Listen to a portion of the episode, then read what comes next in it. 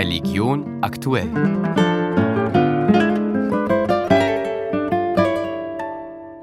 Mehrere Zehntausend Menschen haben sich am Freitag bei Demonstrationen in Wien, Salzburg und Innsbruck klar gegen Rechtsextremismus und Rassismus positioniert, wie auch schon zuvor in Deutschland. Vertreterinnen katholischer Organisationen haben dort auch verlangt, dass die österreichischen Bischöfe ein klares Bekenntnis ablegen, wie es die deutschen Bischöfe bereits getan hätten.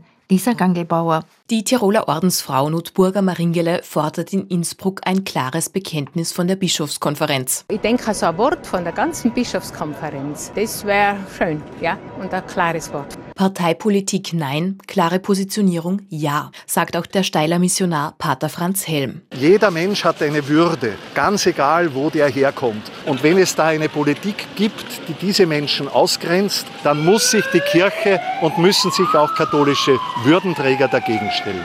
Ich glaube, die Amtskirche, die offiziellen Würdenträger, männliche Form, vergeben sich sehr viel, wenn sie sich dann nicht klar äußern, weil auch wenn die Kirche an Relevanz verliert, zählt das sehr, was Würdenträger sagen und das wird wichtig genommen. Und deswegen würde ich es mir wünschen, dass da öfter klar Stellung bezogen wird, ja sagt Katharina Renner, Vizepräsidentin der Katholischen Aktion, kurz KA. Und der Präsident der KA, Ferdinand Kaineder, ergänzt, Wir kennen das auch im kirchlichen Feld, dass es auf dem rechten Rand Bestrebungen gibt und auch sozusagen Kontakte dorthin, die auch politisch gestaltet werden. Und ich denke, das sollten wir ganz ungeschminkt anschauen, vor die liberale Demokratie stellen und auch prüfen und sagen, was hier verträglich ist für die liberale Demokratie und was nicht. Die Bischofskonferenz habe in den letzten Jahren aber immer wieder klar Stellung bezogen im Blick auf Themenbereiche Asyl, Flucht und Migration.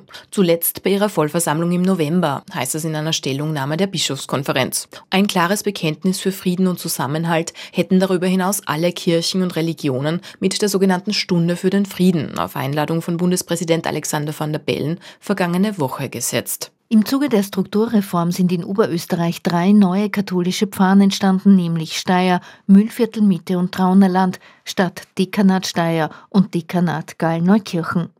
Als Indiens Premierminister Narendra Modi vor einer Woche den Tempel von Ayodhya eingeweiht hat, er wurde auf den Ruinen einer vor Jahrzehnten von Hindus zerstörten Moschee errichtet, hat ihn das ganze Land in einer quasi hohepriesterlichen Rolle erlebt. Beobachter werten das als Zeichen, dass er seinen hindu-nationalistischen Kurs in Vorwahlzeiten noch weiter verschärfen wird. Martin Groß. Politik mit Religion zu verknüpfen ist in Indien schon seit Mahatma Gandhi gängige Praxis, erklärt Felix Otter, Indologe an der Universität Marburg. Allerdings sei das bis in die 1990er Jahre immer auch respektvoll gegenüber nicht-hinduistischen Religionen geschehen. Narendra Modis BGP habe dann später diesen Konsens verlassen. Dazu komme noch, dass die indische Gesellschaft ungemein heterogen sei und ein Appell an sozusagen den kleinsten gemeinsamen Nenner. Und da eben bietet sich die Hindu-Identität an, ist dann geeignet, alle anderen gesellschaftlichen Trennlinien gewissermaßen zu überdecken. Man müsse den Erfolg des Hindu-Nationalismus auch in einem globalen Kontext betrachten. Natürlich ist das, was Modi da macht, wenn er quasi den Tempelpriester spielt, aus unserer west- und mitteleuropäischen Perspektive erstmal exotisch, aber letztlich ist auch der Hindu-Nationalismus im gleichen Kontext zu betrachten wie andere autoritäre rechtspopulistische Strömungen weltweit sagt Otter und verweist auf Potentaten wie Erdogan, Orban und Trump, die ebenfalls mit religiöser Agitation Erfolg hätten. Indische Juden und Christen würden angesichts der hindu-nationalistisch aufgeheizten Lage versuchen, nicht aufzufallen, um weitere Pogrome zu vermeiden. Die Tempelweihe von Ayodhya sei jedenfalls kein Entspannungssignal. Die Erfahrung zeigt, dass in solchen Situationen doch einiges passieren kann, sagt der Indologe Felix Otter von der Universität Marburg. Papst Franziskus hat einen globalen Waffenstillstand gefordert. Wir merken es nicht oder wir tun so, als ob wir es nicht sehen, dass wir am Rande des Abgrunds sind, sagte er in einem Interview mit der italienischen Zeitung La Stampa.